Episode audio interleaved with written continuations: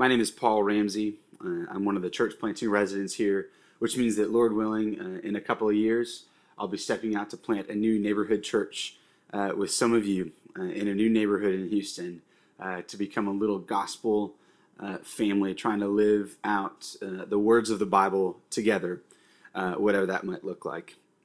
Um, and it truly is an honor to be here.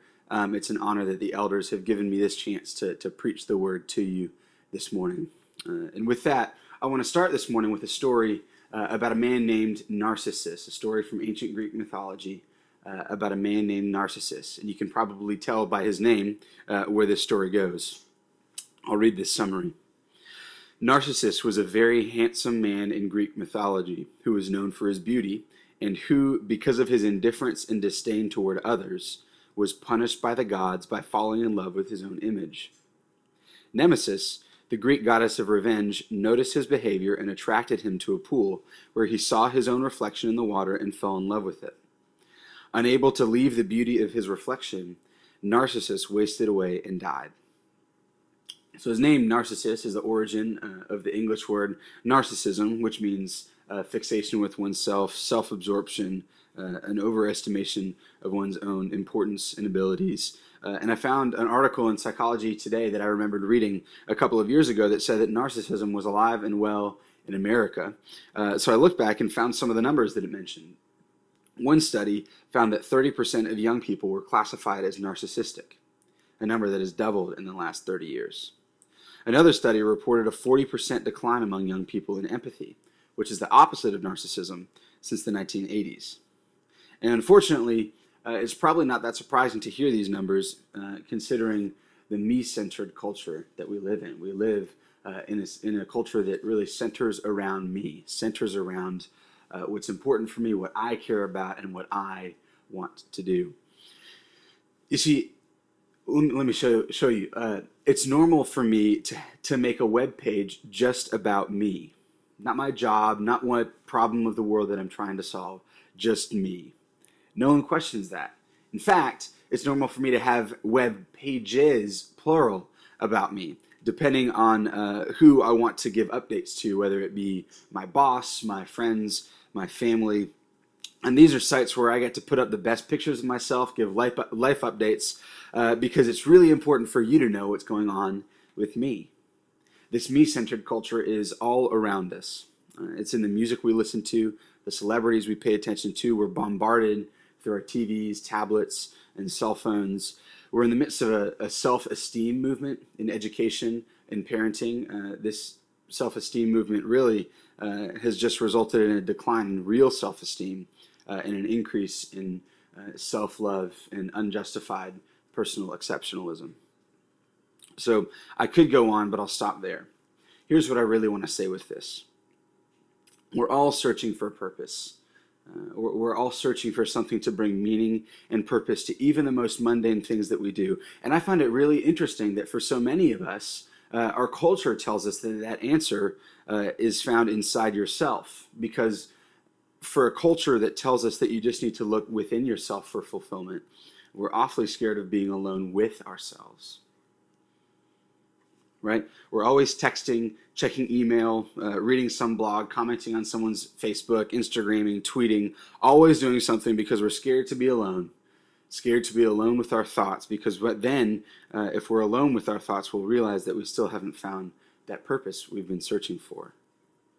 You see, we're, we're all searching for purpose and narcissism, isn't it? It's all about you is not enough. The Greeks knew that. We know that, and so we search. Malachi is going to tell us about this grand story that we're invited into. This global purpose of God to restore all things to Himself. But the problem we come to is that we can't possibly think about the globe if all we think about is ourselves.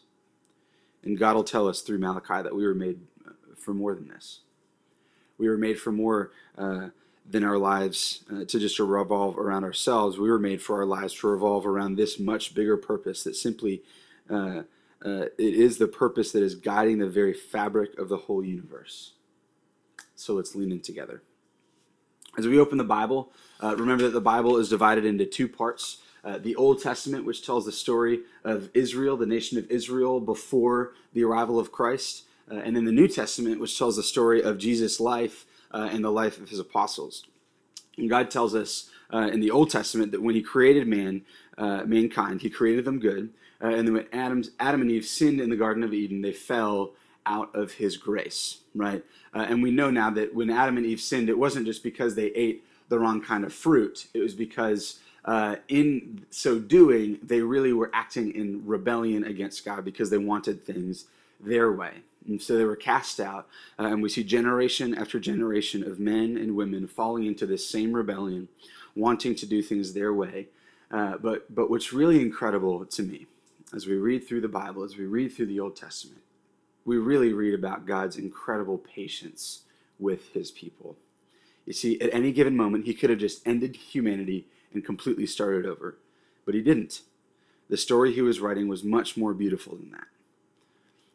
See, think about it. There, there's a reason that chick flicks are so heart wrenching for all of us. For all of us. And think about it.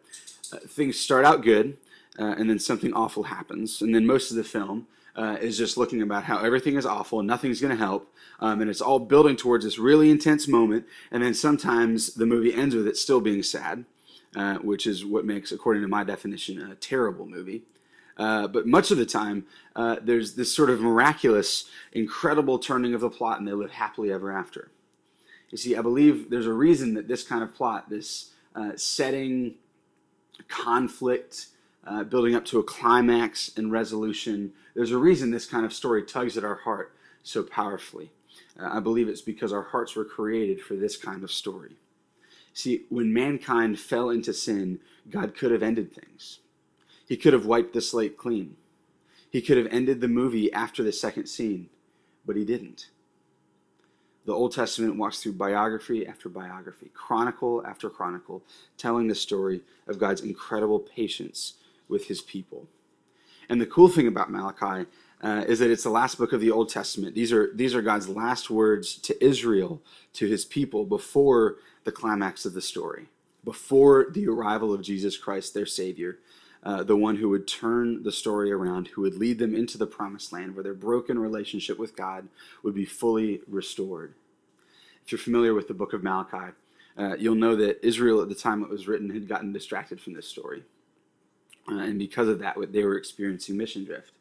So God sent Malachi to remind them of this grand story, to remind them of their global purpose. And at Sojourn, um, as we continue to transition from church plant to established church, we too need to hear from Malachi. The temptation is to settle in, uh, to get comfortable, uh, to get used to how things are going, and to lose sight of this grand story.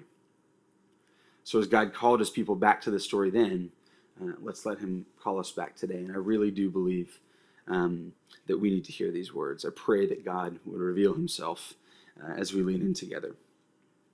So, with that, let's jump in. Read with me.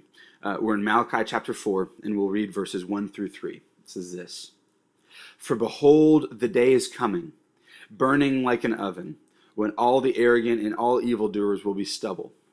The day that is coming shall set them ablaze, says the Lord of hosts, so that it will leave them neither root nor branch. But for you who fear my name, the Sun of Righteousness shall rise with healing in its wings. You shall go out leaping like calves from the stall, and you shall tread down the wicked, for they will be ashes under the soles of your feet on the day when I act, says the Lord of hosts. I will stop there. There's three main things to notice here in verses 1 through 3. First, God, God calls his people to look to the future. Then he tells them what that day is going to look like. And as he does that, um, he's going to reveal something of his purposes. So to start with, we do. Uh, we, we see as we see a shift here in Malachi from diagnosing the present state of things, which he did up until this point, towards looking to the future. He says, "Behold, the day is coming," and in particular, uh, he points the people towards hope. This is the first time in Malachi that we see uh, hope referred to, and we see that in how God describes this coming day of the Lord. Let's unpack this a bit. Uh, here in verse 1, we see that it will burn like an oven, that evildoers will be set ablaze and will be stubble. And then verse 1 ends with, neither root nor branch will remain. Uh, when there's a forest fire, uh, you might be you might be familiar with this. When, when when there's a forest fire, the trees burn down, but usually the roots that are underground are left. They're protected by the ground. Uh, and if you've seen pictures of a place after a forest fire, you'll notice that there's branches that somehow fell just at the right time, landed just in the right place, that they didn't get consumed as well. But verse, verse 1 here makes it clear that on this day, even the roots and the branches will be destroyed. This is a short proverb uh, meant to express utter destruction, that no one will escape, neither root nor branch will remain. As one theologian put it, to the ungodly it will be like a furnace where the, buyer, where the fire burns most fiercely and which scorches and consumes everything which comes near to it. So we're told that this coming day of the Lord will be a day of judgment and destruction in verse 1. But then in verse 2, we're told that it will be a day also of healing and joy. Look at verse 2, which says this But for you who fear my name, the Sun of Righteousness shall rise with healing in its wings. You shall go out leaping like calves from the stall. Now, I want to pause here to make an important clarification. Uh, we believe that God created us, and because God created us and we are not God, we believe that the only way that we can know about God and about God's story is if He reveals that to us. We believe that the Bible tells the story of God progressively building upon His revelation to His people. And so, as Christians in the year 2015, uh, much of our understanding of the story of the Bible comes in large part uh, from what God revealed to us in uh, through Christ in the New Testament. Because of this, it's good, right, and I think incredibly important to look back at the Old Testament and, and notice, really, with, with amazement, all the ways that it points to Christ. Uh, this is what Jesus himself did, it's what the apostles did, uh, and I have to think uh, that this passage, this passage that talks about a sun of righteousness rising with healing in its wings, this had to have been uh, one of the apostles' favorite passages to preach Christ from. But listen, I say all that, I make that clarification in order to say this uh, that I think that seeing Jesus in this text is both correct and important. Uh, what I'm not talking about is looking at the word son, changing the U to O, and turning it into the Sun of righteousness as an obvious reference to Jesus, the Son of God. That's not what I'm talking about. Here's what I am talking about. The majority of commentators throughout the history of the church agree that Malachi doesn't just refer here to some abstract righteousness that will shine on the day of the Lord, but instead refers to a very personal Christ whose righteousness will shine on his people.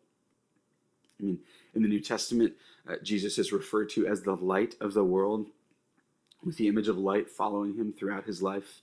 Uh, and we're also told that in Christ we become the righteousness of God.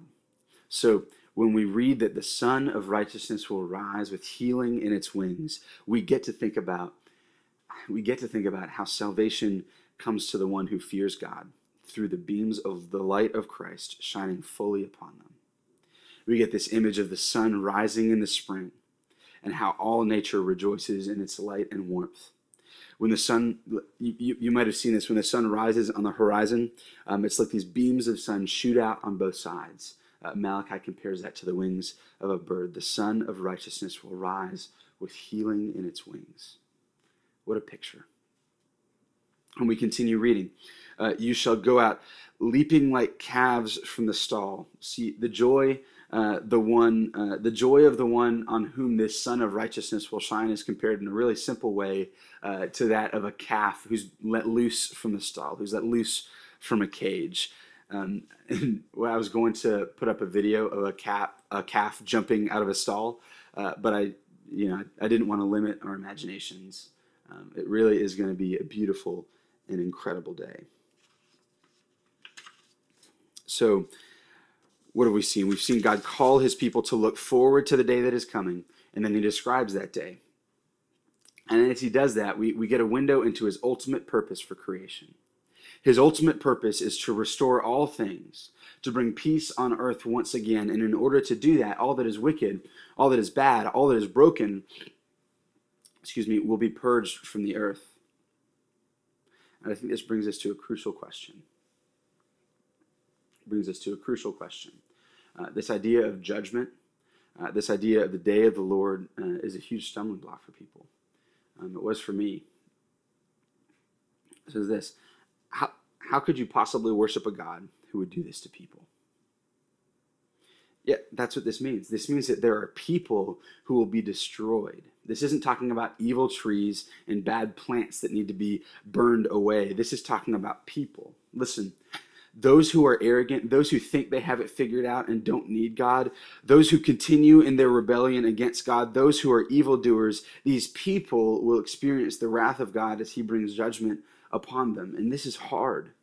There are many people who say, "Yeah, you know, I get, I get what you're talking about. I'm, I'm okay with a loving Jesus, but if you're talking about a God who will bring wrath and destruction on people, then I want no part of it."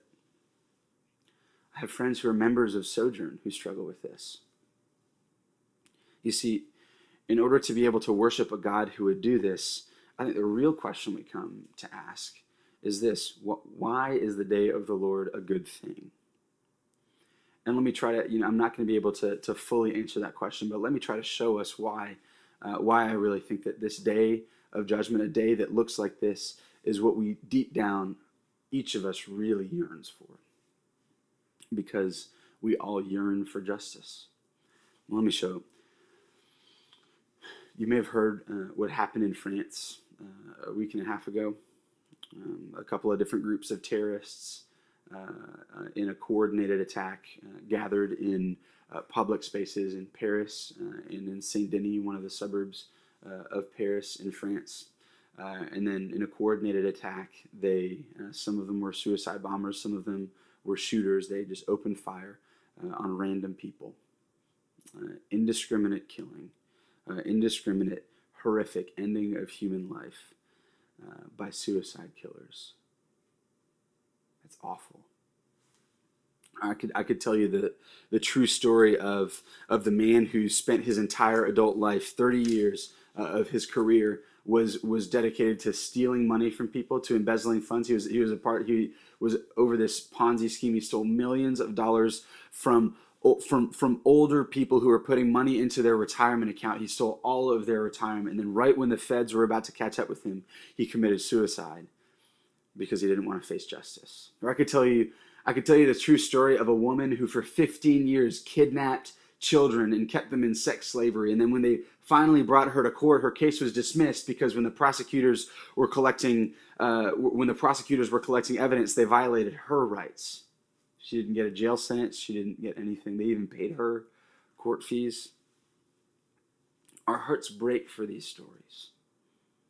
We're, we're forced to suppress anger at these stories and because we all seek for justice and for some reason even we know that even if someone gets the death penalty even if we catch those last two terrorists i mean what are we going to do we know, deep down we know that we we can't bring about real justice and these stories keep happening evil remains all around us we all seek for justice and as we read in malachi god is telling them the reason why this day of the lord is a good thing is that this day of the Lord is when God will bring about justice. And more than that, he will bring about healing, and there will be full, unbounded joy once again. There's coming a day when his glory will cover the earth, when all evil and brokenness will be done away with. That is ultimately God's purpose. But here's the thing let's read on. God has said to look to the future uh, and, and listen to what the coming day is going to look like. Look at what I purpose to do for you. And then in verse 4, God essentially says, Here's what you should do while you wait. Read with me in verse 4. It says, Remember the law of my servant Moses, the statutes and rules that I commanded him at Horeb for all Israel. There's a rich truth beneath this statement. You see, it's a call for them to remember the law. And in that, as they remember what God has required of them, they will, remind, uh, they will remember that, that this law is rooted in all that He has done for them. And it is this remembrance that will inform the way that they live their lives. Brandon has spent uh, a lot of time over these past few weeks explaining this that all we do in our life is meant to flow uh, out of what we remember. The loud and clear call that Malachi is making throughout this book is based on that fact. Uh, the people had drifted, they were in a period of mission drift. And God says to his people in Malachi, listen, you want to avoid mission drift? Remember. Remember my love for you. Remember what I've done for you. Remember the story that I'm telling through you. Remember the law of my servant Moses, the statutes and rules uh, and rules that I commanded him at Horeb for all Israel. Remember. Here's the thing, though. History tells us that that didn't happen. Uh, God, God used Malachi to rebuke his people. He told the people to remember the law of my servant Moses. Uh, and then uh, we know that while there may have been a, a, brief period of invigoration in trying to follow the law, ultimately they failed. Because the problem was this they didn't want to do things God's way. They couldn't fix what was truly wrong because what was truly wrong wasn't what they were or weren't doing. It was that in their hearts they wanted to do things their way. They were still living out the rebellion against God that started with Adam and Eve in the Garden of Eden. And I mean, you would have thought that this is all they needed, right? God just told them about this great and awesome day of the Lord that is coming when the arrogant and evildoers will be destroyed and the righteous will be healed and preserved in joy for all eternity. And then essentially says, okay, you know, which one do you want? Do you want to do whatever you want and go to hell? Or do you want to follow my law and go to heaven? You've probably heard a, uh, you probably heard something like that before. But it's ultimately flawed because the law is powerless to change hearts. No matter how scary one option is or how beautiful another is, our desires can't be changed from the outside in. The Bible itself explains that God gave the law as a good and wonderful gift to his people, but that it's powerless to change their hearts. We know this to be true from experience. I mean, think about it.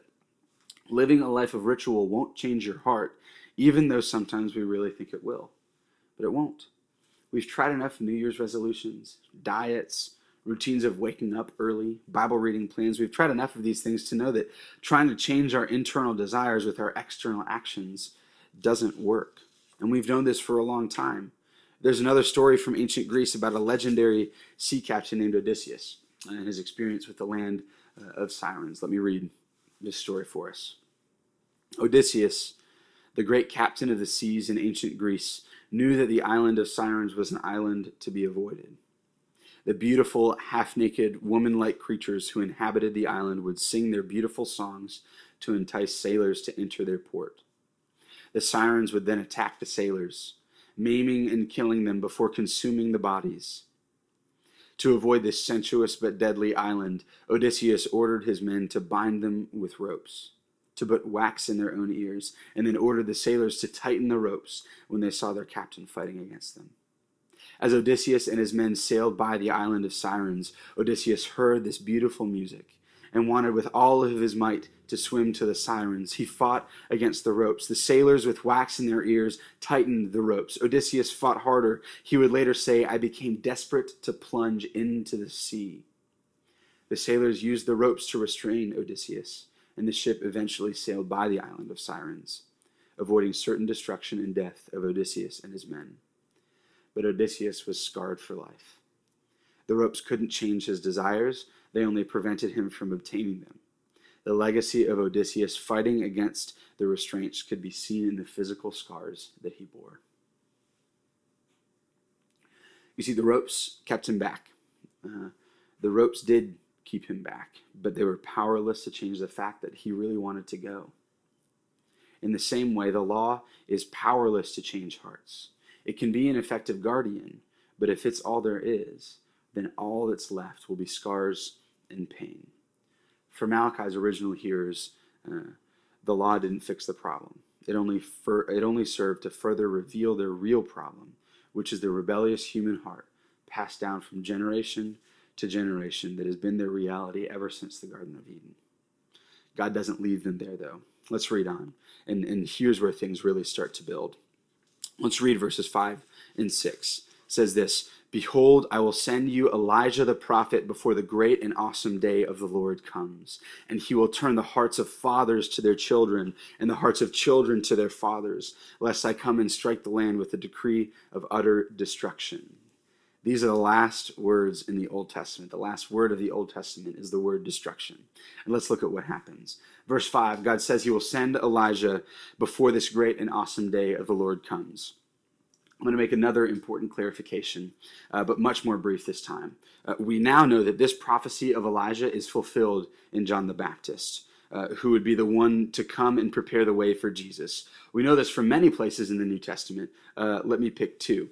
First, uh, before John the Baptist was born, you might remember this story from Luke chapter 1. Here's, here's what uh, John the Baptist, or excuse me, here's what the angel Gabriel says to John the Baptist's father, Zechariah, before his son is born in Luke 1, verses 16 and 17. It says this And your son, Zechariah, Gabriel says this, and your son, Zechariah, will turn many of the children of Israel to the Lord their God, and he will go before him in the spirit and power of Elijah to turn the hearts of fathers to the children and the disobedient to the wisdom of the just, to make ready for the Lord a people prepared.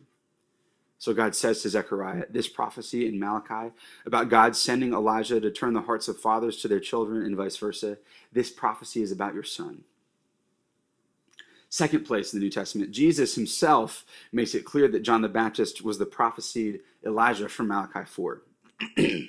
Referring to John the Baptist in Matthew 11, uh, Jesus says this He says, If you are willing to accept it, he is the Elijah who is to come. And in Matthew 17, Jesus' disciples come up to him and ask, Why do the scribes say that first Elijah must come? And Jesus essentially says, Because that's true. Uh, and then he tells them, But I tell you that Elijah has already come, and they did not recognize him, but did to him whatever they pleased. So also the Son of Man will certainly suffer at their hands. Then the disciples understood that he was speaking to them of John the Baptist. So the angel tells Zechariah that his son would be the one who would come in the spirit and power of Elijah. And Jesus himself identifies John the Baptist as the Elijah who is to come. So when we go back to Malachi 4, we know that this is a prophecy foreshadowing John the Baptist. God sent John the Baptist in the spirit and power of Elijah the prophet to prepare the way for Jesus. And what is God doing? You see, the day of both wrath and healing is coming. And because the law couldn't change the hearts, the wicked hearts of men, we know that the law was never God's final plan for his people. It couldn't have been. There is no way that under the law, the hearts of fathers could be turned to their children, and the hearts of children could be turned towards their fathers. This turning of hearts wasn't something that the law could do. But as we keep reading, we see that this prophecy was fulfilled completely. Verse 5 says that Elijah will come, and then we read this in verse 6. And he, talking about the coming Elijah, and he will turn the hearts of fathers to their children and children to their fathers, lest I come and strike the land with a decree of utter destruction. So, in other words, my messenger will turn their hearts, and if not, I will come and strike the land with a decree of utter destruction. Well, let's let's think about this. Did God's word, did God's people heed the words of John the Baptist? No. Were hearts changed by the words of John the Baptist? Ultimately, no. I mean, when John the Baptist came, people came to listen and people were even baptized. But did the Jews receive Jesus as their Messiah, which was the central thing that John the Baptist was talking about? No. They rejected him and then murdered him on the cross. God's plan was at work, though, you see, because he knew it was going to happen because of the wickedness of the hearts of these men uh, and their ability to change, nothing was going to happen to prevent this land, this promised land, from being struck with a decree of utter destruction. So, what does God do? You see, all along, God had promised his people that he was preparing for them this promised land. And on the cross, God revealed that Jesus Christ was this promised land that God had been preparing for them all along. And he was struck with a decree of utter destruction there's no more destruction than in Jesus' words, My God, my God, why have you forsaken me? God poured out the wrath that was due for his people completely on his son all that God had done up to this point throughout the Old Testament, giving the people the law, telling, uh, giving the people directions uh, on how to sacrifice animals to atone for their sins, giving the people prophets to call them back to himself, to himself, giving them promise after promise that he would make things right, that he would give them this promised land. He did all of this simply to point to Christ. Jesus was the ultimate and last sacrifice, whose blood poured out not only paid for the sins of his people, but cleansed them, purified them, so that God himself and all of his holiness could enter into them with his Holy Spirit and truly change their hearts. So, in a sense, this day of the Lord that we just talked about has already come. This promised Elijah, John the Baptist, came and prepared the way for Jesus. And then on the day that Christ took the cross was the fulfillment of the last words of the Old Testament that God would strike the land with a decree of utter destruction. Excuse me. Justice has been wrought out of the greatest injustice in the history of the world, the crucifixion of Christ on the cross. But we're still waiting for something. We are, in a sense, uh, living in between. This promised day of the Lord has come with Christ, and yet it is also to come also with Christ. And this is the tension that we live in. Uh, and we read about this throughout the New Testament that we're living in the fullness of life with God in Christ, but we're also waiting for his return when all that is evil and broken will be done away with. You might have heard uh, someone refer to Christians as living in this already but not yet tension. Well, that's what this is what that refers to. Uh, Christ has already come and he is yet to come again. Malachi 4 is a prophecy with a rich two part fulfillment. And I know this might sound confusing, uh, but but listen, this is probably my favorite part of the story. This is why Christianity didn't just stay in the Middle East, in Israel with the Jews. This is why we have a church here in Houston right now. Why there's churches all over the world. You see, when Christ came as the promised Messiah to bring his people back into right relationship with God the Father, if that day on the cross had been just for Israel, then the rest of the world would have fallen under the wrath of God. And let me tell you, that would have been hard to stomach. But that wasn't God's plan. When Christ completed his work on the cross, then rose to life in the resurrection, right before he ascended into heaven, do you remember what he said? He said, Go. He said, you know, you see, Christ didn't come, he didn't come just for the sins of the Jews. Christ came for the sins of the whole world. God, in his incredible patience with humanity said, Go to all the world. Listen, go. God is not done with all of these other nations yet. God has always desired to have a people for himself, and that people is made up of people from every tribe and tongue, from every nation of the world. So go, preach this good news. Victory has been won, eternity has been secured in and through Christ. Go now and be heralds of that final day when God's glory will cover the earth. It will be a fearful day for the enemies of God, yes, but God has made a way through this judgment, through the fire that will leave neither root nor branch, and that way is in Christ. Believe in Christ. We sing this song, Rock of Ages, and the first line is, is this it says, Rock of Ages, cleft for me. Let me hide myself in thee. You see, there's this wrath of God coming, and Christ became a rock in whose cleft we can hide so that, so that as the flood of God's wrath pours over us, it doesn't touch us. And then after this is done, he will release us and we will, we will leap forth like calves leaping from a stall, jumping for joy. Sojourn, this is why we're here. This is the story that God invites us into life is beautiful. There is this tension that we know that something isn't all the way right yet. Yes, there is this yearning for justice and for things to be fixed, but the greatest work has been completed. Christ's work on the cross is finished. So life today is beautiful because we get to live in the light of the day that is to come. God invites us to live distinct, beautiful lives characterized by a beautiful fear of God that causes us to give thanks for Christ. This is what we were made for. This is why we do what we do. I mean, here, here at Sojourn, all that we do is meant to be part of that story. Our mission statement is simple. It says that we are joining the Father, Son, and Spirit in the historic work of redemption. Everything we do, we do to spread the word of the glory of Christ across the earth. And as we do that, we do that to join in with the Father, Son, and Spirit in this historic work of redemption, this work that He started way back then, and He's going to con- He's continuing today, and He will continue until that final day when Christ returns to bring justice to the world. So everything we do, we, we, we say this, we say that we make disciples, multiply parishes, and plant churches. And as we do that, we do that to join in with the Father, Son, and Spirit. Uh, we do that to prepare one another for life in the new heavens and the new earth.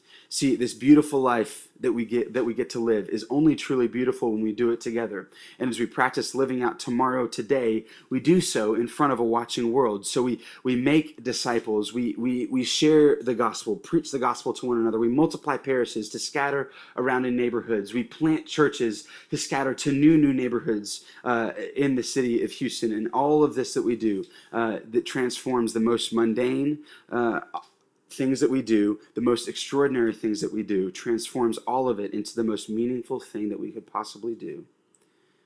But I have to say this listen, the reason we've waited until week four in this series uh, to even talk about those three simple things making disciples, multiplying parishes, and planting churches, and I didn't even really explain them that much. You see, the reason uh, we, we, we waited until this, the reason I haven't gone in depth is because, listen, the biggest danger that leads towards mission drift is not the mission itself. What Malachi would say to us is that we could, we could ex- execute our philosophy of ministry with excellence and still have mission drift. Because the biggest danger that leads towards mission drift isn't the mission itself. The biggest danger that leads towards mission drift is the human heart. The tendency to get distracted from this grand story, this beautiful story, this tendency to forget. And you see, Malachi calls his hearers to remember, and that's his call to us. Listen, remember this global, cosmic, beautiful story that God is giving us a glimpse into going back to Greek mythology one last time as I close. Jason was another captain who sailed the Aegean Sea. He and his men, the Argonauts, had also heard that the island of the Sirens was beautiful but deadly. Unlike Odysseus, Jason didn't sail by the island bound by ropes and with wax in his men's ears. Jason asked Orpheus, the greatest musician in all the world, to sail with him and his men. When they came near the island of the Sirens, Orpheus began playing his music. Jason and his men were so captivated by what they heard from Orpheus that when the sirens began singing their songs, they sailed right on by because their hearts were captured by more beautiful music. See, this is what the message of God's grace in Jesus Christ does for us. It's a sweeter song. Listen, many, many who call themselves Christians often seem more concerned with tightening the ropes than creating beautiful music. And that's where mission drift happens. Sojourn, let's, let's not be that kind of people. Let's, let's remember that the work is finished, that because of that, we have nothing to fear, nothing left to earn. We are free to live each and every aspect of our lives with a truly global purpose. Let's remember Jesus, brothers and sisters and create beautiful music together that both we and the world desperately need to hear. Amen.